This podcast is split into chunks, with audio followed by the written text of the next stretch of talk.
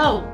Welcome to the WarPod, the official podcast of the Remote Warfare Program, a London-based research program focusing on remote warfare, the trend where states support local and regional forces on the front lines rather than deploying large numbers of their own troops. The Remote Warfare Program is part of the Oxford Research Group, a peace and security think tank. I'm Megan Kazza Peterson, the Research and Policy Officer. And I'm Abigail Watson, Research Manager at the Oxford Research Group. In this episode, we'll be joined by Dan Mahanty and Beatrice Godefroy of Civic to discuss partnered operations and protecting civilians. Enjoy the show. Following the costly military interventions in Iraq and Afghanistan, placing comparable numbers of Western boots on the ground in new conflicts, except in the case of direct threat to state survival, has remained unlikely. Yet while Western governments remain reluctant to deploy their own troops, they continue to be concerned about terrorist activity in the world's ungoverned or weakly governed places. Faced with these competing concerns, the UK and others have supported local and regional forces to do the bulk of frontline fighting against groups like ISIS, Boko Haram and Al-Shabaab. There is an assumption that this allows the UK and others to engage abroad while minimising the risk to their own troops and, at the same time, building regional capacity so that foreign states can address these threats more autonomously in the future. However, we have noted how it can have a number of unintended consequences, particularly in three key areas. It can shift the cost of war onto civilians and local partners. It can exacerbate rather than alleviate the drivers of conflict in the places the UK is intervening, and it can potentially undermine democratic controls designed to scrutinise and oversee decisions to use force abroad. These risks have also been a key focus of Dan and Beatrice's work at Civic, so we are very glad to have them with us to discuss all things partnered operations. So first, can I ask you both to introduce yourselves and your work at Civic on this topic? Yeah, hi, my name is Dan Mahanty. I'm the director of the US program for Center for Civilians in Conflict. Hi, I'm Beatrice Godefroy. I'm Europe Director for Civic. I'm based out of Geneva, engaging with European stakeholders on this topic, including the French government, the UK government, the Netherlands, as well as the European Union and NATO. Perfect. And can you perhaps, so Beatrice, could you start off by telling us about a few ways in which states like the UK, France, and other European countries support partners abroad? So I would say it's, as you know, there is as many ways to address partnered operations as there are countries and organizations in Europe. So it's pretty different depending on the organization and country. Maybe to what I would like to highlight first is the fact that the Europeans are turning and are prioritizing or preferring, let's say, resorting to partnered military operations or security force assistance for the same reasons, I may say, than the US are doing, but also for very specific reasons linked to Europe collective security. It's been 5-6 years since the conflict in Ukraine started, the annexion of Crimea, the mounting tensions between Europe and Russia. So there is the direct threat at the border of Europe that's actually taking a lot of Europe's attention in terms of security and defense. And so faced with this situation, being able to resort to security force assistance activities and to partnered military operations in contexts which may be a priority, but not as much as a priority as the potential great power competition or conflict with other powers like Russia, is a very attractive one. So maybe that's the first point, and that's actually the link between the EU, between France, between the UK, in the way they are actually using security force assistance, in order to release resources and political strength, so to say, to allocate it to other priority areas. Then, with regards to the ways these different partners approach partner military operations, let me zoom on France actually, because they have a very special history and ways to define it, which is pretty different than the one that the US have. First, in terms of definition, they operate a distinction between long-term cooperation and security sector reform, for instance, as well as, regular training centers like the Élément Français au Sénégal, for instance, which are somehow part of the history that France has to develop military cooperation with, for instance, African countries. And the other component of security force assistance is encompassed into what they call external operations, OPEX, which include partenariat militaire opérationnel, so basically military partnerships, and at the operational level, and as well as the conduct of direct military operations. And for instance, the activities that they are doing today in the Sahel are part of the external operations, or OPEX, and they include a combination of both the conduct of the direct military operations and security, military operational partnerships. So I think it's an interesting discussion, and I'm sure Dan is gonna actually explain to us how it works for the US. Then if you look today at what are the two main contexts where France is actually involved in partner military operations and involved militarily, that's the Middle East and the Sahel. And so interestingly, in the Middle East, where they have the Chammal operations, they are present today in this coalition mostly, through a number of different components, but a big highlight since the beginning has been the contribution to airstrikes. And then the issues it raises in terms of protection of civilians are obviously very specific, linked to also data and accountability and potential to respond to civilian incidents linked to strikes.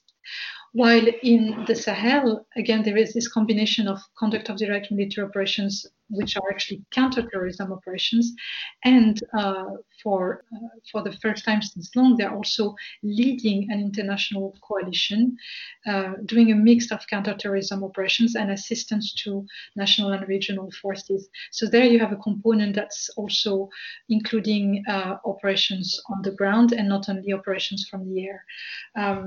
Raising other potential risks and challenges in terms of the protection of civilians. And maybe my last comment on France, and we can discuss this a little bit later in the conversation, is that they have a strong approach for their own operations to IHL, to international humanitarian law, its implementation, as well as to develop or to accompany their military presence with civil military actions. They tend to integrate or to reproduce this model in the way they engage and influence their partners. But that model shows a number of gaps in terms of the protection of civilians, because as we know, protection of civilians in military operations is much more than IHL implementation and civil military actions. Thank you very much. I think that's a really useful overview of a very broad category of engagements. Dan, how do you think that kind of compares to the U.S. experience of support relationships? Yeah, it's actually always really fascinating and interesting for me to be able to listen to my colleague describe, how the European governments approach this, because the U.S. context is similar in some ways and distinct in others. Let me start by saying first, thanks to Oxford Research Group for having Beatrice and I on, because it's a really great opportunity to talk about some of the ways in which why this is actually important to us and what we're doing about it. The U.S. is kind of a unique case in that, the concept of partnering and supporting and assisting other countries in the security sector goes back, to World War II. It's been around a very long time. And the number of programs and activities and the places in which the U.S. undertakes them has really grown to the point where there's probably a handful of countries where the U.S. doesn't have some kind of partnership or support or assistance activity. And so, the range of activities is as broad as the number of countries in which they take place. But I generally categorize them into a couple of different buckets that might be useful for purposes of this discussion. So the first are ways in which, the U.S. provides some form of support to a country to enable them to be able to conduct security operations on their own, whether that's the provision of intelligence or fuel supplies or other things that kind of, I'd categorize as kind of operational support without, actually becoming involved in hostilities. The second is, the security assistance or the actual support for capacity building or the provision of material, from the United States that enables a country to deal with internal threats or external threats for a variety of different policy purposes. The third are those circumstances in which the U.S. is actually, on the ground or in the air in support of partner forces which I'd probably categorize in that bucket of partnered operations or multinational coalition operations, where there's a much more direct role. Even if the U.S. isn't pulling triggers or actually involved in the fighting, there's a much closer proximity to an actual conflict. And then finally, I include arms sales in the discussion only because the relationship between arms sales and conflict and the ways in which our U.S. arms sales, especially conventional arms sales, involve the U.S. in conflicts around the world has to be considered, because at the end of the day, not wanting to speak on behalf of Beatrice, but I think, generally speaking, it's okay to acknowledge the fact that civics' angle of approach on this is to examine kind of the ways in which the countries in which we work, are able to enhance or not the protection of civilians on the ground in conflict environments. And I think Beatrice shares this opinion, but I defer to her. That in order to have the most comprehensive understanding of what risks are introduced or mitigated by the countries in which we work, namely European countries and the United States, we really have to have a comprehensive accounting of all the different ways that they partake in these activities. And I think very much to your points at the outset of the podcast, what we've seen over the course of years since 9/11 is not only a proliferation of these activities and programs, but a significant deepening, of the levels of involvement, the expansion of budgets, and also just the core belief that these programs and activities are going to yield the kind of outcomes that the U.S. is most interested in. I kind of joke around in saying that the range of security assistance cooperation activities in the United States have kind of become a Swiss Army knife for policy outcomes. We use it to improve our access. We use it to enhance interoperability with other countries. We use it to enhance their capacity to deal with domestic threats. We use it for sort of the political dividends that come with it in order to strengthen diplomacy and partnerships. And of course, we also look at them as a means of transactional commercial revenue. So there are a lot of reasons and motivations for doing it, a lot of stated benefits, and a lot of risks that we need to pay attention to. So it's a great topic to be discussing today. I completely agree, and it's always interesting to hear you and Beatrice talk about the Europe and the US respectively, when we hear the exact same concerns and we investigate the exact same concerns in the UK, especially around trying to interrogate whether or not the UK is actually delivering on the claims that it says that partnered operations can bring. I'm interested from Civic's point of view, what is the work that Civic is doing to try and understand what partnered operations promise and deliver? Yeah, if it's okay, I'll go ahead and take the lead on that, and then Beatrice, you can answer the first one or the next one first. Let me talk a little bit about what we've done in the U.S. Over the last couple of years, which again, it all starts with this premise that one, or the angle or the lens through which we see this is risk to civilians, and then two, that we take kind of the broadest possible view of what partnership means. So a lot of the activities and support relationships that we talked about earlier are a part of our work, and we try to understand each of them. So really the first thing we've done is to try to evaluate, given all of that diversity of programs and the ways in which they're applied, what the actual risks are. So we've developed somewhat of a typology, which is based a lot on the work of other great organizations, to include Oxford Research Group, to just best understand when people talk about the risk involved with, support or partnership or cooperation, like what risks exactly are we talking about? What categories do they fall into? How do you, assign certain risks to some programs and not others? So really trying to organize in a kind of more coherent typology what we think the risk factors are that accompany not only acts of partnership, but the risks involved with particular partners. Two, as a derivative of that analysis, what we've tried to do is to best I understand and identify the most appropriate entry points and the players in the large universe of people that are involved with these conversations at the policy level, but also operationally, so we can kind of map out who is it exactly that we should be engaging in a strategy to help refine the approach to these programs in such a way that it delivers better protection outcomes for civilians. And really, that's kind of the last step in this is once we've identified what we think are potentially some helpful recommendations, is to actually start identifying those options on behalf of policymakers and engaging them with them. And what we've ended up with is, I think, is an evolving but already decent menu of options that includes both recommendations for restraint or kind of risk-based approaches to the provision of assistance or the partaking in partnerships, but also some affirmative options for the governments. In my case, the U.S. government to take advantage of opportunities to reduce risk. So we've written a little bit of public research on this in partnership, in my case, with Center for Strategic International Studies and Interaction. We've engaged with the Pentagon on the development of their new policy on civilian casualties. We've been engaging with other parts of the government. And I can elaborate more on some of the specifics, but that just gives you a general overview of the way we've tackled this. Beatrice, did you want to add anything else? Yeah, just a couple of points. That's so interesting to compare or to be able to discuss together Europe and the US. Thank you very much for the opportunity. One thing is when you speak about, when you think about the type of work that you need to do if you want to engage European stakeholders on this question, it's because it's Europe, it's necessarily an addition of different governments and addition plus the EU plus other potential organizations. And so the objective of an organization like CIVIC is going to, of course, we're going to want to have an impact on the policies and practices which lead to better global standards, including in, having POC better integrated in security force assistance.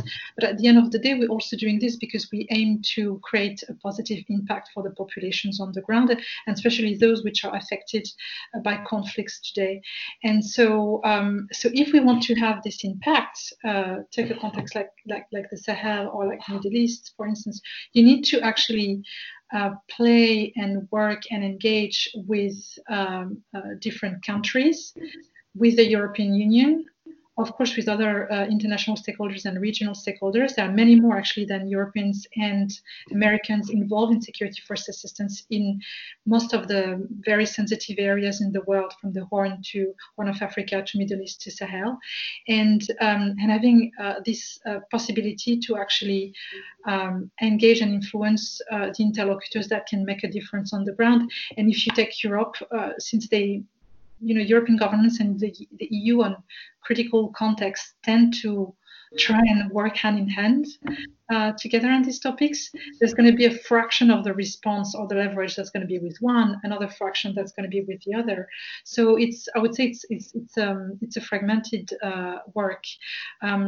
But so as an example of the type of work that we've been developing, it's been as much as engaging with the European Union on the Sahel strategy, on the risk management framework to CSDP mission, which are basically missions and operations related to security and assistance.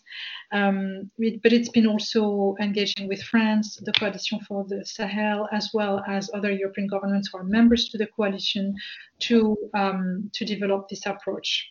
And then maybe my last point is the approach is fragmented necessarily. Hopefully, it's we help and create complementarity or consistency between the different blocks or bits and pieces, I was going to say.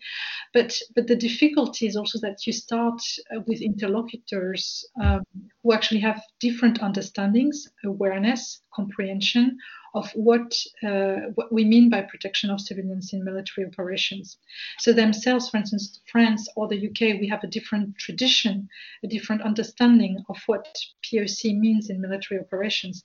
And the way they're going to engage with their partners is going to be affected by their own tradition and their own history. So that's a little bit this level of complexity that we need to integrate. And you've gone through the work that you've been doing to try and track some of the potential risks. And just to say that all the work that you've you've mentioned while you've been talking has been really influential in our own work, and we'll also include it in the show notes for anyone that hasn't read it. But it would be great if you could outline some of the risks that you've noted when doing this work into partnered operations, and specifically what are the risks to civilians in these areas where these operations are being undertaken. Yeah, I can start with that one if that's okay, and then maybe we can get into some of the specifics. If I start with generalities here, let me start a little bit about the categories I mentioned earlier, because I do think that's helpful to kind of, sorting out and making sure that we cover all of the risks in the work which we do, which I think is important, because there isn't, as you all know, an abundant literature on this. But I think what tends to happen when we talk about these activities and quote, risk, people tend to mentally conjure something in their own minds about what they think that means. And I think a lot of times, in my own discussions here in the U.S., people tend to think of it as, kind of what I'd put in the first category, which is that, through its support activities or programs, the U.S. is directly or could directly contribute to, a specific kind of undesired consequence when it comes to risks for civilians, namely, actual misconduct on the part of security forces, human rights abuses, et cetera.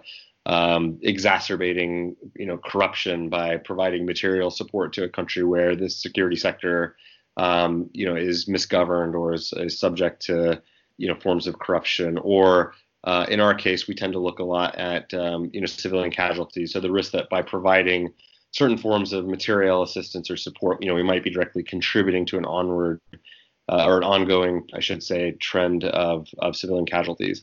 But there are other risks that we've encountered that might not be quite as direct in their relationship to civilian harm, but you still have to consider when you think about civilian harm, namely that acts of partnership can create gaps in the oversight and accountability and the delivery of services from security force actors on behalf of civilians. And that can be, both as a function of intentional and unintentional, forms of partnership. I don't think in most cases the U.S. military wants to contribute to a gap in accountability or, is willing to say that there is a, that the difference in levels of transparency is anything more than just kind of different sovereign states dealing with their publics in different ways. But nonetheless, you can actually create, I think, significant issues for civilians who are seeking greater accountability or redress for harm that they suffered. And if it's made more difficult because of an active partnership, that's something we have to take into account. Another great example of that is in multinational coalition operations where, states, believe that collective action is the most cost efficient or effective, the most, the best way to distribute risk and frankly, the best way to combine forces against, challenging adversaries. But what can happen is, when a coalition isn't a, something that enjoys legal character. It is a group of states that are fighting together. And so if there's civilian harm that results from a coalition operation, there may not be one particular state to point to, in terms of, or to call on in terms of getting redress for civilian harm. So those kinds of risks are also things that we need to consider in addition to kind of the more direct, directly proximate kinds of risk relationships that people tend to think of. I also think at Civic, we're willing to acknowledge the fact that part of the risks involved here are those of missed opportunities. The fact that the countries that Beatrice and I both work in do have strong relationships and do wield some influence in the places where they're undertaking these operations, and really because of that have an opportunity to do something to help enhance protection outcomes for civilians, in partnership with other countries, and also to learn from their partners the best ways to go about doing that. So even as we're looking at risk mitigation in terms of doing less of one bad thing or moderating an activity or enhancing oversight and accountability, there are these other opportunities that if missed, I think just creates the risk that we're not looking deeply enough for some great opportunities to have a positive influence. For their part, in my engagement with the U.S. military, I think they also need to think about two other categories of risk that we're willing to sensitize them to, but really are on them to take full consideration of. One, of course, is whether or not inadequate attention to the risk of civilian harm or civilian harm actually occurring can really be detrimental to their operational and strategic and, quite frankly, their policy, desired policy outcomes. And we've, in the United States, learned this, in our history as a country for decades, that these are not tactical or operational issues that are, easy or should be easy to ignore. They are things that can very much affect the way that the United States is perceived, its political objectives, and kind of even it's the security outcomes that it's aiming to achieve. So I think that and the reputational risk that it risks, when it doesn't give adequate attention to these things is something that U.S. policymakers really need to take into account, in addition to the way that CIVIC really focuses on the risk to civilians themselves. And Beatrice, is there anything that you wanted to add to that from your perspective? Well, I agree with everything that Dan has been saying. Actually, it's super comprehensive. Just a couple of points to add to one of the last points that he said. From the few risk matrix or matrices or documents I've seen from EU or different governments, there is indeed sometimes a mix between the risk to civilians and the risk to the organization or government in question. And so the reflection on what we mean or what is meant by civilian risks and the different categories, the different implications, the different things that you need to take into consideration is most of the time very insufficient to be able to cover the area of risk, but also to then take the adequate, policy decisions that follow. So very often I've seen a mix of, for instance, things on gender, and then a little bit on fight against impunity, and then a little bit of perception and image risk for the security forces. So there is a lot of different elements, and nothing that looks like a systematic approach and understanding of what are the threats and risks to civilian populations. And then maybe the second point I wanted to make is there's also again, because of history and different traditions and culture, for some of the European governments, the idea that if there is something that is being done in terms of training, for instance, international humanitarian law training, as well as other activities such as civil military actions or funding of humanitarian assistance or similar type of things, that they get it covered. So basically that since the analysis and the understanding of the risk is relatively limited or insufficient, likewise the understanding and the mapping of the actions that need to be taken is insufficient as well. And so there is there can be in some situation a sense that basically the risks have been well identified and they are well covered because we are doing training in IHL implementation, for instance, which again is a very good thing to do, but not a sufficient one. And I think maybe, Beatrice, I'll just pick up on your points a bit more, because I think it's really interesting what you're saying about how many different nations have all these different systems. And there's very rarely any kind of real coordination between the different systems. So it'd be good to hear from both of you how states are trying to mitigate against these risks of harm to civilians. That's a tricky one. It's a big question, sorry. Yeah. Question is actually that's a question on which we need at least for there is again I'm speaking a lot about the Sahel, but it is the big context where the EU, European governments, France, UK are all involved today and ramping up their collaboration towards security and counterterrorism objectives. And so we would need more research actually on that. My initial instinct or perspective is that again there is a common background, a common culture, a common tradition of course, we have here governments who want to uphold humanitarian principles, the implementation of international humanitarian law, who for some of them have produced, like is the case for France and Germany last year, the call for action on the protection of civilians and humanitarian assistance at the UN Security Council. So we have, countries, governments, the EU, who have a strong history and tradition to care and support civilians in conflicts.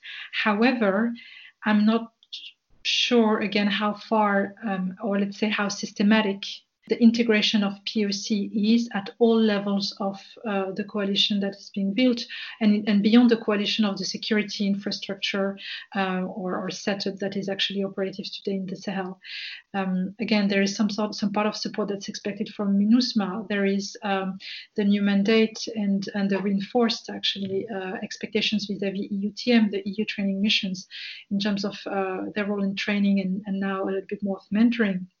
There is the Coalition for the Sahel, there is Barkhane, there's also some, I understand that it's not a joint Etat Major, but it's a coordination in terms of the planning military operations for the Joint force Chief Air Sahel and Barkhane operations. So there's really a very fragmented and complex security architecture, so complexity in the military partnership itself. And in this circumstance, I'm not sure there's been a full mapping, understanding, and systematic analysis and then systematic integration of POC at all of the different political, strategic, operational, and tactical level, and that would be very much needed as we see from the rise in violations and exactions coming from the different security forces in the regions today. Yeah, I think broadly speaking, I really agree strongly with Beatrice's points. The U.S. It's interesting. It's a little bit like that saying they want to have their cake and eat it too. I think in part. It's very difficult to establish, more consistency, and more evenness when it comes to really tackling the risks that are involved with the range of these activities, because it really isn't the primary political objective in a number of places to do so. And I think there's the belief that you can do, just enough risk mitigation at the same time as you're achieving other objectives, even if you're achieving them or pursuing them in ways that could be, detrimental to, to civilians on the ground. And so I think a couple of things would probably be worth advising. One, I think in cases where either by virtue of the level of support or because of the degree of risk involved, civilian harm or, whether you're defining that as unintentional civilian casualties or human rights abuses or wide-scale, ineffectiveness of the security forces, the U.S. government really needs to elevate as a policy matter its attention to minimizing the risk of its own interventions. In other places, it's really not quite that simple, and it's a much more mixed bag of risks, and it's not quite as it may not come across as disruptive or as potentially even fatal to the success of the overall experiment. And so I think in those cases, the U.S. just like Beatrice mentioned, just needs to come up with, I think, a more systematic approach to the way it's both assessing risk and then being very honest in the way it assesses its capacity to do something about it. There was a great article this morning by your former colleague, Emily Knowles, on whether or not the inability to measure human rights training is necessarily a bad thing, because I think one of the major points we want to reinforce here is that we don't want people overstating the benefits of certain tactical interventions for risk mitigation if, in fact, they're not having the desired outcome where a political level approach, a strategy that's kind of nested into the policy on risk mitigation is really what's needed. So I think those two things would be potentially advisable in the way that the U.S. approaches this. But I do think when we go back and look at those buckets of activities, there are ways that you can attend or to each a certain number of things that can be done within the U.S. government to manage risk, if not to mitigate it outright. And happy to talk about some of those things. Thank you both. Again, it really resonates with what we found on the UK front as well, especially this idea that you both spoke to, that when these operations are not given the strategic importance that they need, they end up just becoming a risk-free thing to do something which is probably unrelated to the activity that they are doing. So you have soldiers building capacity of partners to build influence with France, but then what does that mean for the actual effect on the ground, and how much that then improves or hinders the eventual prospects for peace and stability in the places that the UK is intervening. And I think it comes to some of the recommendations that we've laid out as well, this idea that if you are just going in to build influence, or you're just going in to stake the UK claim or build on the UK's objectives, it's going to be completely ineffective unless it's built into an international effort which looks at the actual need in a country and tries to address it. I just to have conversation with that point in it for a moment. I think that's so true, and that's why I think this research and the work that you guys are doing is so critical as we start to see this, the introduction more and more often of this whole notion of like countering other great powers. And Beatrice mentioned this earlier in these so-called, hybrid environments, as though these places are not independently important on their own right, and as if the people in those countries, don't have a stake to, a claim to their own futures. So I really think that even as we kind of come out of the, the so-called era of counterterrorism, it's almost as though we're entering a new era where some of these questions are going to be as or more important. So really great point. And then just looking forward around how we address this, just thinking about some of the work that we've been doing and also that you've been doing, Dan, thinking about working with the local level to ask what the true needs are when we go in going forward in understanding partnered operations and how we mitigate against some of these risks. Is the local element going to be an essential part of making sure that we don't make matters worse? I think so. And, I'll speak briefly here because I think Beatrice probably has some, something to say about this as well. I think that question was directed to me, so you can edit out this editorial later. But I do think there is. But, what's interesting is, this idea of interacting with or engaging civilians or civil society or the public is something that one does have some established record in practice when it comes to some kinds of activities, interventions. And it is something that has gained, I think, traction in the way people are talking about, a successful strategy or approach more generally. Where I think we could all stand to benefit would be to tease out some of the specifics. At what stage in the planning, design, implementation, evaluation, even funding of programs, activities, should we be thinking about, or should the U.S. government be thinking about the way it's interacting with local publics? What are the risks involved to local publics, to include civil society in seeking their perspectives?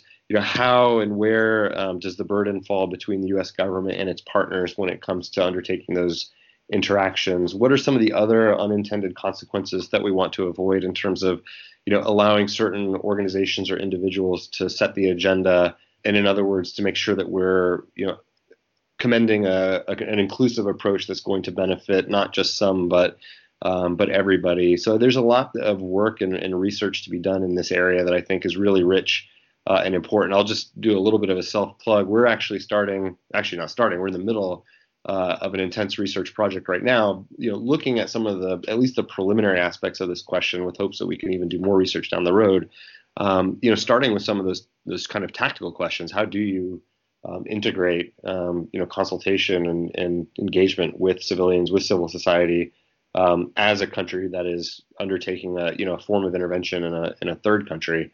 There's a ton of great literature out there on general principles of practice, but very little when it comes to security assistance and cooperation that we think is really worth exploring. So I'll turn over to Beatrice to see what thoughts she has. Thanks, Dan. And I'm sorry, I'm going to pedal back a little bit just to the previous question before speaking to your point on civil society. Just wanted to mention also in terms of the risks and the mitigation measure and the adaptations that Europeans and European governments and the EU are doing. There's been, in the context of the Sahel, they have been pushed in an area, or let's say, they have entered certain areas which they were not used to enter before. And the nature of the type of security force assistance activity that they do is fairly different and going into a much more robust approach than what they used to do in the past. For instance, the EU has been with EU training missions doing training since a long time. This includes training on international humanitarian law, but of course many more modules of training today. And we've seen this again with the new mandate. They are looking at how they can be more efficient to support the overall military response and an international strategy. And for that, they are entering into areas such as mentoring. So I just wanted to acknowledge the fact that, as you know, European governments and the EU are entering into this new approach, which are going to be very challenging for their forces themselves. Going to be very challenging in terms of reputation, but also potentially beyond that. There's going to be even more elements to think in terms of the protection of civilians. And maybe a last point on the Sahel. I'm speaking too much of this context, I know, but it's so interesting. There is definitely, in terms of the a risk which for civilian population comes from exactions or violations or incidents from security forces, for national security forces or regional security forces. But obviously, this takes place in an environment where jihadism, criminality, intercommunal violences, and many more areas are also very important threats to civilians. And so I just wanted to acknowledge the challenge and the risks to civilians. On the one hand, there is a risk that is linked to the modality from international communities and different stakeholders working in a coalition mode or working with a combination basically of partnered military operations.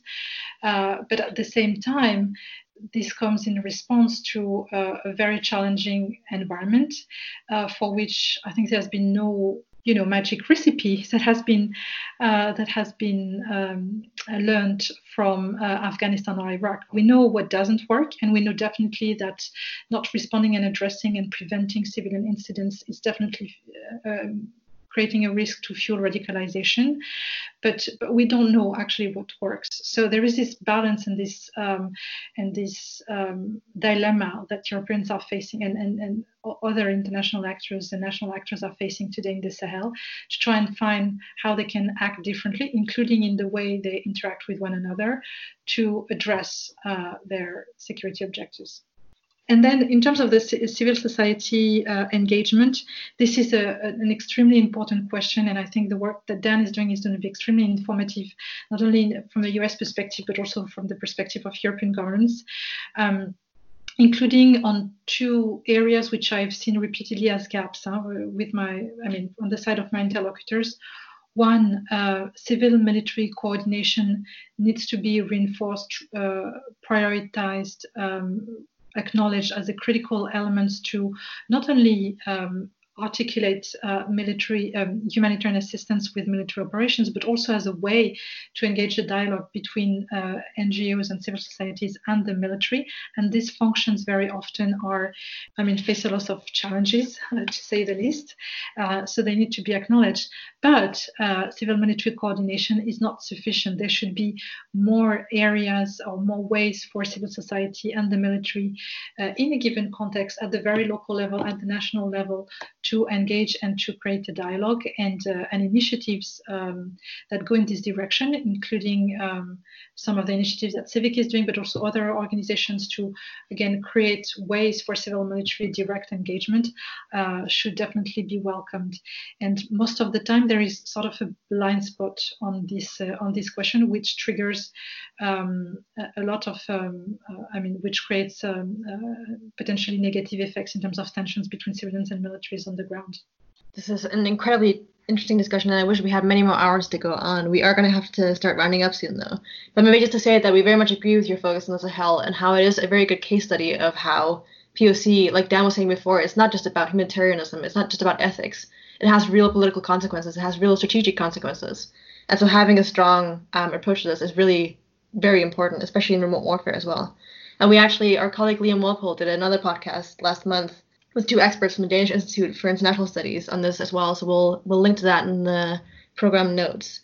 And with that, I'm afraid we're going to have to start rounding up. So thank you both, and thank you to all our listeners for tuning in. We hope you enjoyed the discussion as much as we did. For those who want to read more in depth about the topics we covered, we've put links to any research or publications that we have mentioned in the episode notes. If you want to stay up to date with remote warfare and the Oxford Research Group's work, please subscribe to our newsletter by clicking on the button at the top of the page. You can also follow us on Twitter. Our handles are @ORGinfo and @remote_warfare, and you can also donate on our page. You can listen to all previous episodes of our podcast free of charge by following the link at the top of the page. We look forward to joining you again soon. Bye.